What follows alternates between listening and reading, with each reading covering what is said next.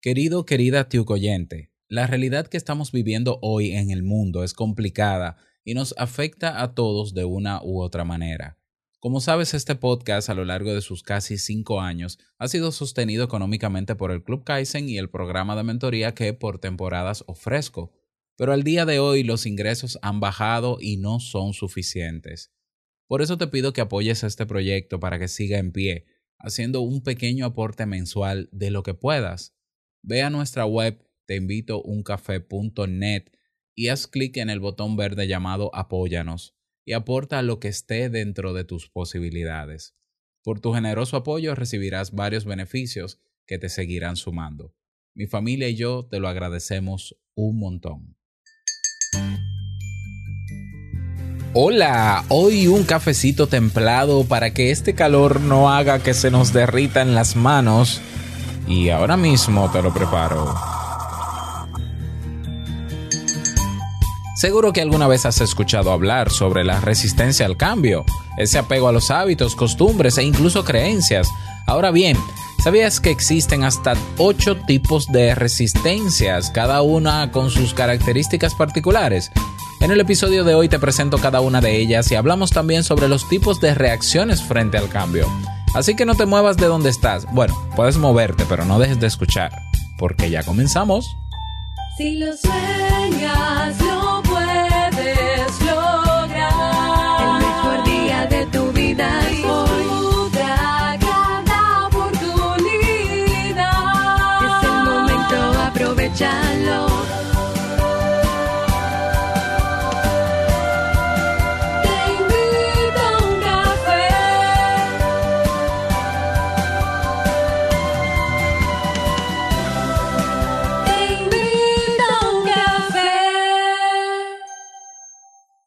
ahora contigo, Robert Sasuki, consultor en desarrollo humano y emprendimiento.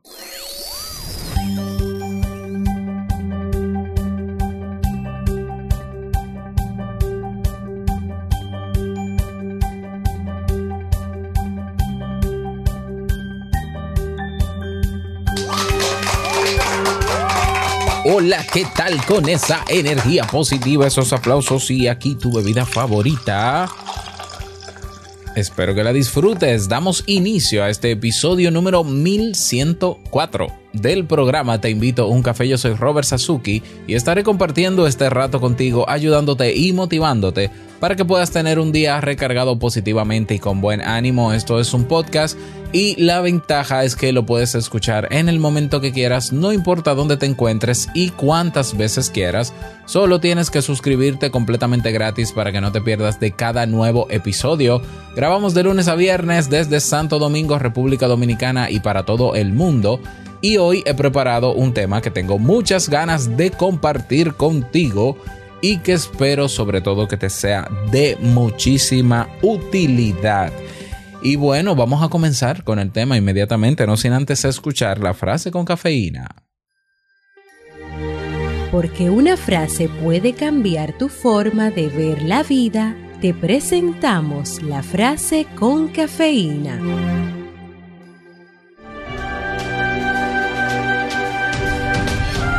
Todos los cambios, aun los más ansiados, llevan consigo cierta melancolía. Anatole France.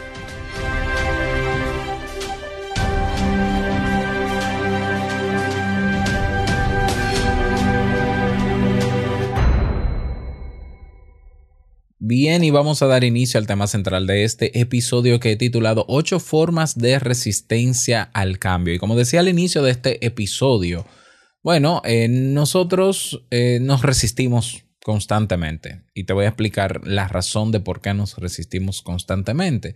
Seguro que has escuchado hablar sobre la resistencia al cambio y que es importante en vez de resi- resistirse, evolucionar y demás. Bueno, pero lo que quizás no sabías es que hay más de un tipo de resistencia al cambio basado en el contexto de las cosas y de las realidades. Entonces, los diferentes tipos de resistencia al cambio son el resultado de nuestra tendencia a pegarnos a los hábitos, a las costumbres, a todas esas cosas que conocemos y nos transmiten sobre todo seguridad. La palabra, la palabra clave eh, digamos, en la que se ancla la resistencia al cambio es la de seguridad. El problema es que el cambio es inminente, es la única cosa inmutable, como dijera Schopenhauer. Por tanto, si no aceptamos el cambio, vamos a terminar poniendo en práctica comportamientos desadaptados que a largo plazo podrían hacernos sufrir más o llevarnos a tomar malas decisiones. Es decir, es como que estuviésemos frente a la corriente de un río.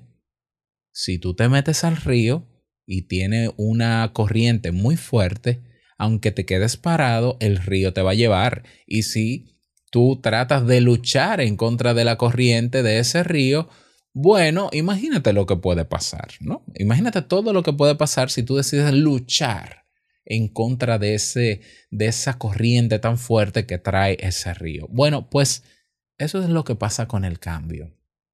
¿Ya? Nuestro cerebro, para optimizar sus recursos, y este es el origen de por qué hacemos constantemente resistencia al cambio. Bueno, nuestro cerebro, para optimizar sus recursos, tiene la tendencia a ahorrar energía. ¿Qué quiere decir esto? Que el cerebro prefiere elegir eh, la estabilidad y lo familiar y prefiere elegirlo frente al caos y a lo cambiante. En las situaciones conocidas sabe cómo reaccionar porque ya se ha ensayado, ya, se, ya lo domina. Entonces simplemente activa los patrones de respuesta predeterminados. Hace unos días eh, me preguntaba un amigo colega que eh, que por qué que, era más popular en la gente o en los emprendedores o en las personas que querían tomar acción si la el síndrome del impostor o la parálisis, parálisis por análisis. Yo le decía, bueno, ambas son comunes, todos tenemos eso dentro y le hacía la, la salvedad de que independientemente de eso, independientemente de que tú no te sientas capaz de hacer algo, independientemente del miedo que tú tengas de hacer algo, eh, independientemente del terror que te genera hacer, analizar tanto las cosas, al final el quedarte donde estás tiene mucho que ver con la costumbre que tienes de cómo reaccionar ante situaciones parecidas. ¿Ya? Es decir, mientras por un lado hay personas que dicen, no, porque el síndrome del impostor se trabaja con esto, la parálisis por análisis se trabaja con esto, es que la gente va a actuar frente a una situación de parálisis o frente a una situación de síndrome del impostor, ¿cómo sueles reaccionar frente a esas situaciones? ¿Por qué? Porque el cerebro ya aprendió a reaccionar así. Si hay personas que le huyen a la, a la responsabilidad o a las responsabilidades o compromisos, pues es normal que frente a un nuevo compromiso huya. ¿Por qué? Porque ya el cerebro, eh, eh, digamos que configuró ese patrón de respuesta. Si la persona está acostumbrada ante un compromiso o una situación o una decisión, está acostumbrada a afrontarla y asumir la responsabilidad que le toca, es lógico que ante un nuevo compromiso haga exactamente lo mismo. Y hay personas que se quedan paralizadas. Bueno, si, si esa persona como patrón o como costumbre tiende a paralizarse frente a decisiones que impliquen un cambio, pues se quedará paralizada. ¿Eh? Y eso, todo eso es una configuración que hace nuestro cerebro. Y eso también, digamos que es positivo, porque como sabemos que son patrones que se establecen de respuesta, ¿y qué pasa si nosotros nos entrenamos, así como se hacen los simulacros en las empresas de seguridad, nos entrenamos para afrontar las cosas? Pero eso, esto es lo que explica esa, esa, digamos, condición de nuestro cerebro es lo que explica la resistencia al cambio. El cerebro tiende de manera natural a elegir eso a lo que está acostumbrado o a lo que sabe responder y a lo que no, pues obviamente se resiste. Claro, esa resistencia suele ser pasajera. Normalmente terminamos aceptando el cambio y asumiendo los nuevos retos que representa, pero a veces hay veces que no es fácil. A veces hay veces que nos quedamos atrapados en el pasado, en los viejos patrones, y negamos el cambio. Ese comportamiento no es funcional porque negar algo no hará que desaparezca. Repito, negar algo no hará que desaparezca. sino que terminará amplificando nuestra frustración, nuestra tristeza o nuestra ansiedad.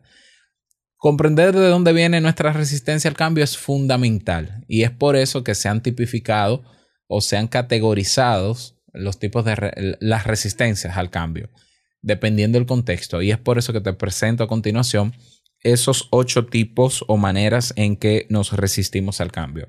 La manera número uno es la resistencia al riesgo. Cuando los cambios encierran un nivel de riesgo elevado que no estamos dispuestos a asumir, podemos desarrollar una gran resistencia.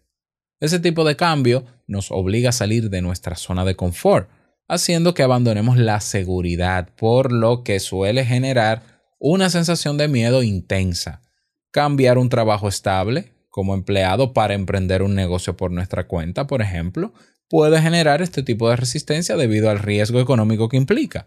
Yo tuve justamente ese tipo de resistencia un mes antes de salir de mi empleo para quedarme en mi casa 100% trabajando de manera independiente. Y la resistencia fue no solo psicológica, sino también física, porque yo me enfermé durante un mes. Es decir, yo somaticé en una enfermedad durante todo un mes. Y aunque yo tenía por un lado la decisión ya tomada y, la, y decidí asumirla, realmente una gran parte de mí no quería, no quería dejar el trabajo. ¿Ya? Entonces, bueno, cuando yo días antes a irme del trabajo hice mi autoanálisis, mi insight de qué era lo que estaba pasando, por qué yo tenía que estar tan enfermo, y me di cuenta que era por eso, bueno, entonces yo simple y sencillamente, porque recuerda que generalmente la resistencia es es porque no queremos, no estamos dispuestos a asumirla en el fondo, aunque lo digamos. Y entonces yo hice mi análisis y dije, sí, sí, sí, yo voy a asumir lo que venga. Yo me voy a lanzar, voy a confiar en mis alas y voy a asumir lo que venga. Y no va a pasar nada malo. ¿Por qué? Porque yo tengo esto, esto, esto, esto. O sea que... Esa es la resistencia al riesgo. Otra manera de resistencia al cambio es la resistencia por apego. ¿Ya? Y este tiene que ver con las relaciones interpersonales. Cuando el cambio trae implícita una transformación en las dinámicas relacionales, puede desencadenar una gran resistencia. Por ejemplo, que tu hijo, que ya es adulto, decida, por ejemplo, al cual tú estás muy apegado o, es muy querido por ti, te diga que se va a ir a vivir a otro país o que se va a ir a trabajar o a estudiar a otro país. ¿Ya? Entonces, claro, eso genera resistencia porque eh, nosotros entendemos que esos encuentros van a ser más esporádicos y también por el, por el miedo de que ese lazo emocional pueda debilitarse. Resistencia por apego. Imagínate que tu pareja decida que él se va a ir a trabajar a otro país y que después él te va a pedir y que va a hacer las gestiones para que tú te vayas, pero, pero me voy porque lo necesitamos. Pues es lógico que haya resistencia. Y esa es la resistencia por apego. Manera número 3. La resistencia cultural. Este tipo de resistencia al cambio tiene su origen en nuestras creencias, valores o incluso en los prejuicios y estereotipos compartidos culturalmente. Nuestra identidad, o al menos parte de ella, también descansa en la visión social que compartimos con un grupo de personas, por lo que si el cambio pone en entredicho esos valores o esas expectativas o creencias, desarrollaremos una resistencia como, como medida defensiva. ¿Para qué? Para proteger esa parte de nuestra esencia. Esa es la razón por la cual se encuentra una resistencia tan grande cuando se intenta erradicar una tradición popular arraigada o el cambio de una religión o, el renunciar a la religión. Esa es la resistencia cultural. Seguimos, manera número 4, tipo de resistencia número 4. Resistencia por intereses antagónicos. Te explico. La resistencia al cambio no siempre es un proceso inconsciente.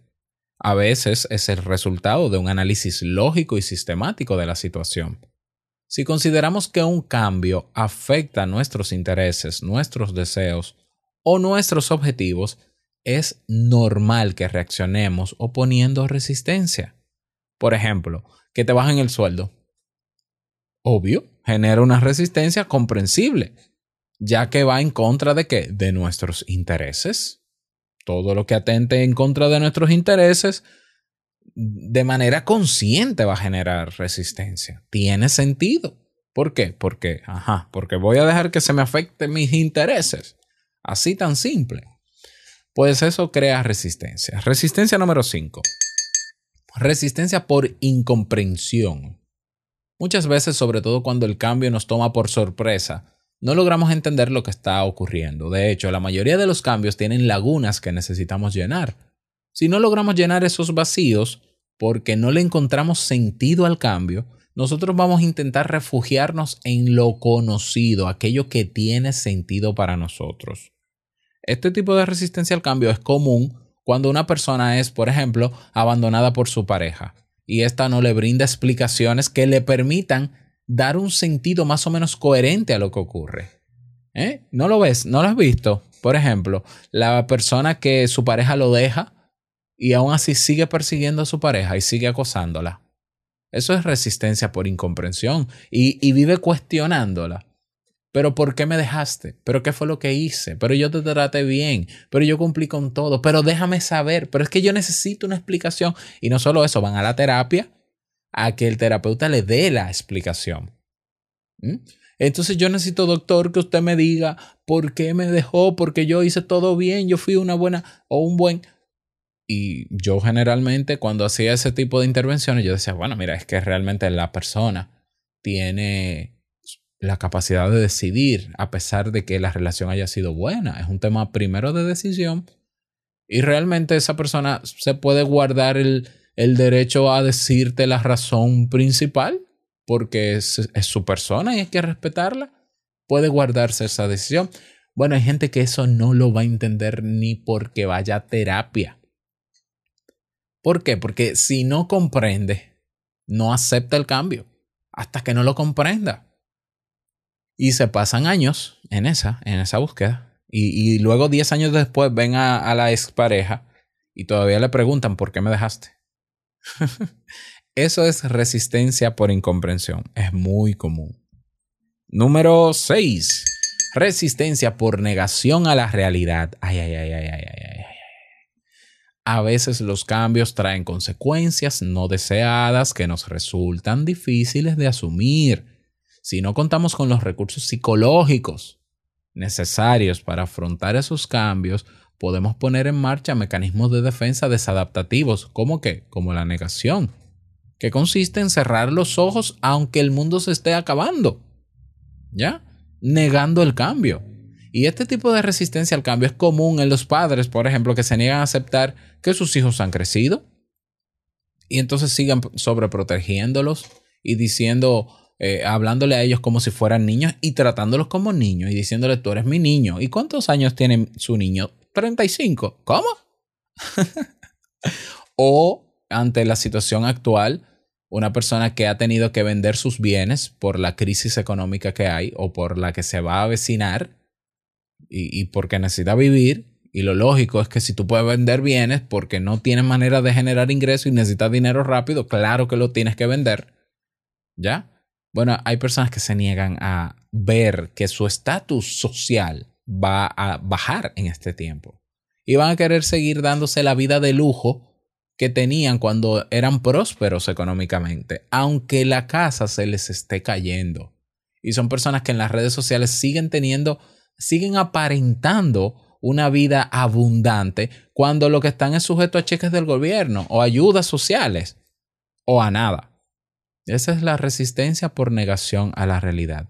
También muy común y muy popular. Las vemos en las redes sociales, por ejemplo. Uh, tipo número 7. Resistencia por incertidumbre. Yo no sé lo que va a pasar, por tanto me resisto. ¿Ya? o sea, eh, claro, todos los tipos de cambio que hemos mencionado tienen cierta, cierto grado de incertidumbre. Pero si esa incertidumbre es demasiado elevada y no podemos gestionarla, va a generar una gran resistencia. Este tipo de resistencia es habitual en las personas que tienen un estilo de pensamiento más rígido y no cuentan con herramientas psicológicas para gestionar la incertidumbre. Mudarse a otro país sin tener antes un contrato de trabajo, por ejemplo. emprender aún con la seguridad de que se está ganando dinero, pero no con la garantía de que seguirá ganando dinero. Por ejemplo, esas son posibilidades que eh, aumentan el nivel de resistencia. Y quien no está entrenado en la gestión de incertidumbre, pues va a generar resistencia. Y yo creo que todos deberíamos estar, tener los recursos psicológicos para aprender a lidiar y gestionar con la incertidumbre. Porque mira lo que ha pasado este año. Este año comenzó muy prometedor. ¿Y qué pasó? Algo que no esperábamos, incertidumbre. ¿Y qué va a pasar? Ay, yo estoy seguro que lo que va a pasar tampoco lo esperábamos. Si no te preparas psicológicamente, entonces, y, y cuando llegue esa situación dura, si te resistes es peor. ¿Por qué? Porque entonces vas a hacer cosas que van a afectarte a ti y a los tuyos cuando lo que toca es quizás afrontar eso que viene o adaptarte a eso que viene, quieras o no. Pero está la resistencia por incertidumbre y manera número 8 de resistencia al cambio, la resistencia por sobrecarga. Incluso las personas más flexibles y abiertas pueden experimentar una resistencia al cambio, sobre todo cuando estos terminan acumulándose. Todos tenemos un umbral de tolerancia a la incertidumbre. Si experimentamos demasiados cambios, algunos de ellos importantes o vitales, en un corto periodo de tiempo, es comprensible que nos sintamos saturados psicológicamente y terminemos resistiéndonos a cualquier otro cambio que ocurra, por muy pequeño que sea o aunque sea positivo para nosotros. Esa es la resistencia por sobrecarga. Bien, entonces, ¿cuáles suelen ser las reacciones ante el cambio?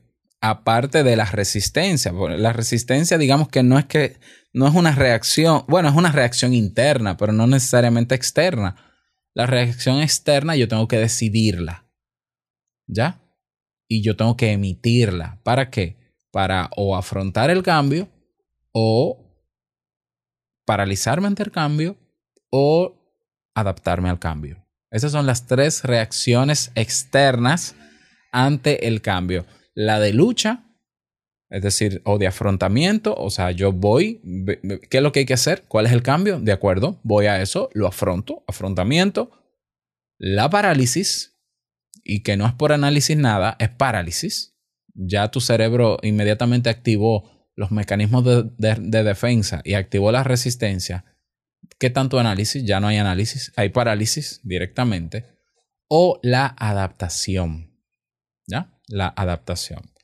Entonces, aunque la resistencia al cambio puede tener diferentes orígenes y explicaciones, nuestro repertorio de respuestas ante una transformación que nos afecta directamente suele ser muy, muy limitado. O luchamos, o nos paralizamos, o nos adaptamos.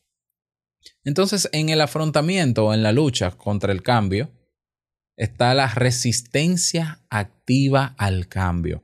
Ante un cambio que no nos desagrada, no nos, no nos agrada, perdón, lo más habitual es que se active nuestra respuesta de lucha o huida.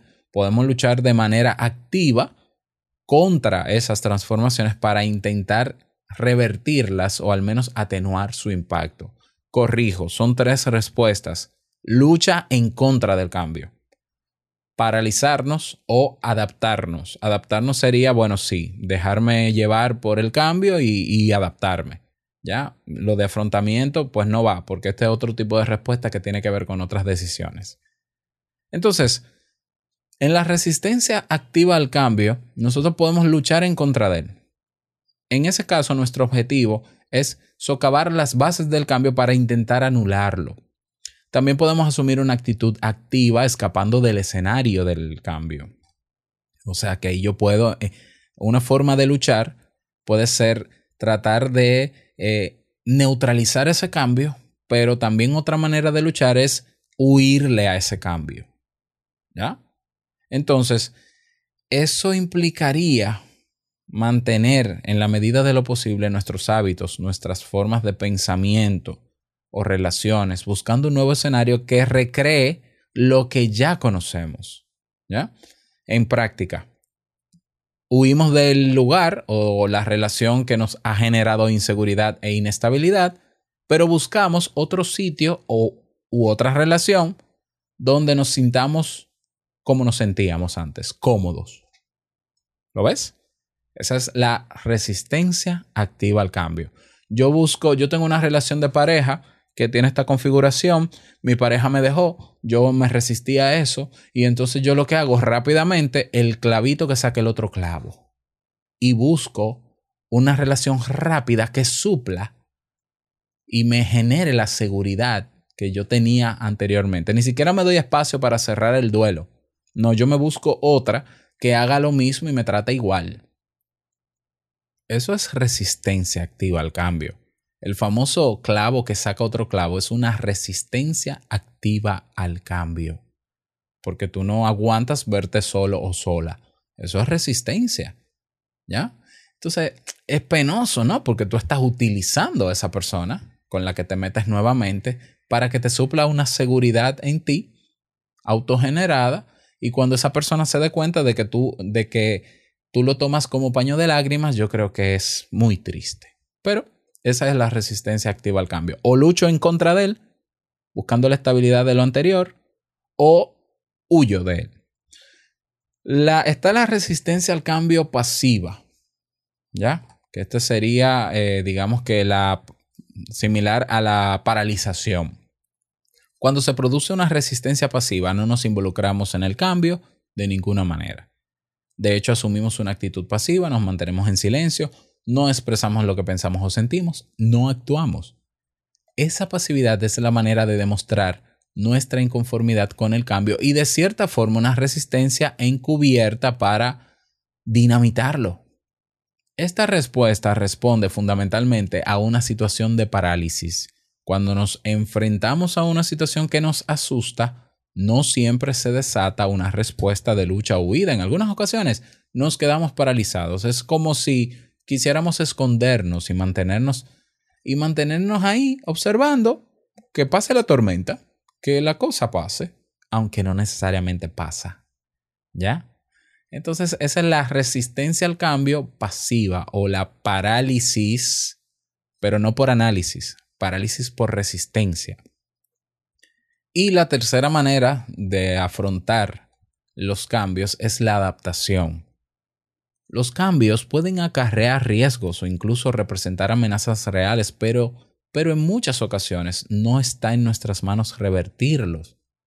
Por tanto, la mejor respuesta, la mejor respuesta, aún con tu resistencia, porque tu resistencia tiene sentido yo te la valido, tiene lógica, ok, muy bien. Y es normal que te resistas, porque es que nuestro cerebro no está acostumbrado a lo incierto Está acostumbrado a lo cómodo y a lo que conoce. Ahora, la mejor respuesta suele ser adaptarnos al cambio, a las circunstancias. Y esa, esa adaptación no significa sufrir con el cambio, sino, en primer lugar, intentar minimizar su impacto psicológico de manera que nos haga menos daño.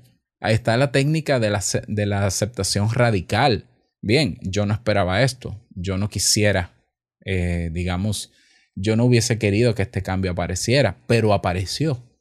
Bien, entonces yo lo acepto. Acepto que hay un cambio y voy a buscar la manera de adaptarme lo mejor que se pueda sin, digamos, sin dejar de ser yo y sin perder mi esencia. Y le busco la vuelta. Esa es la aceptación radical. Y en segundo lugar, intentar encontrar un lado positivo del cual podamos sacar provecho. Es decir, ¿de dónde puedo sacar yo ventaja a pesar de que este cambio no era el que yo quería? A fin de cuentas, cuando no somos capaces ya de cambiar una situación, nos enfrentamos al reto de cambiar nosotros mismos. Esto lo dijo Víctor Frank, una persona que de joven estuvo en los campos de concentración nazis a punto de ser aniquilado y se, se salvó por un pelín. Ya, para hacerte el cuento corto, se fue a Estados Unidos y decidió cambiarse a sí mismo, perdió a su familia en los campos de concentración nazis y aún así se superó. Se hizo psicólogo, hizo muchísimos aportes a la psicología, a la logoterapia. Y te voy a repetir la frase para cerrar este tema.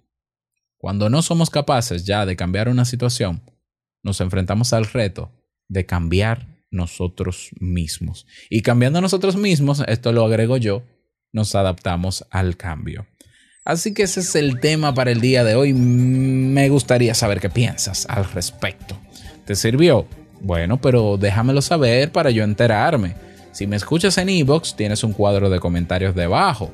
Si no, te invito a que te unas a nuestro grupo en Telegram para que podamos hablar sobre esto. Así que ve a nuestra página oficial, te invito uncafe.net y haz clic en el botón comunidad y nos vemos dentro. Nada más, que pases un bonito día, que te vaya súper bien y no quiero finalizar este episodio sin antes recordarte que el mejor día de tu vida es hoy y el mejor momento para adaptarnos al cambio es ahora. Nos escuchamos el próximo lunes en un nuevo episodio. Chao.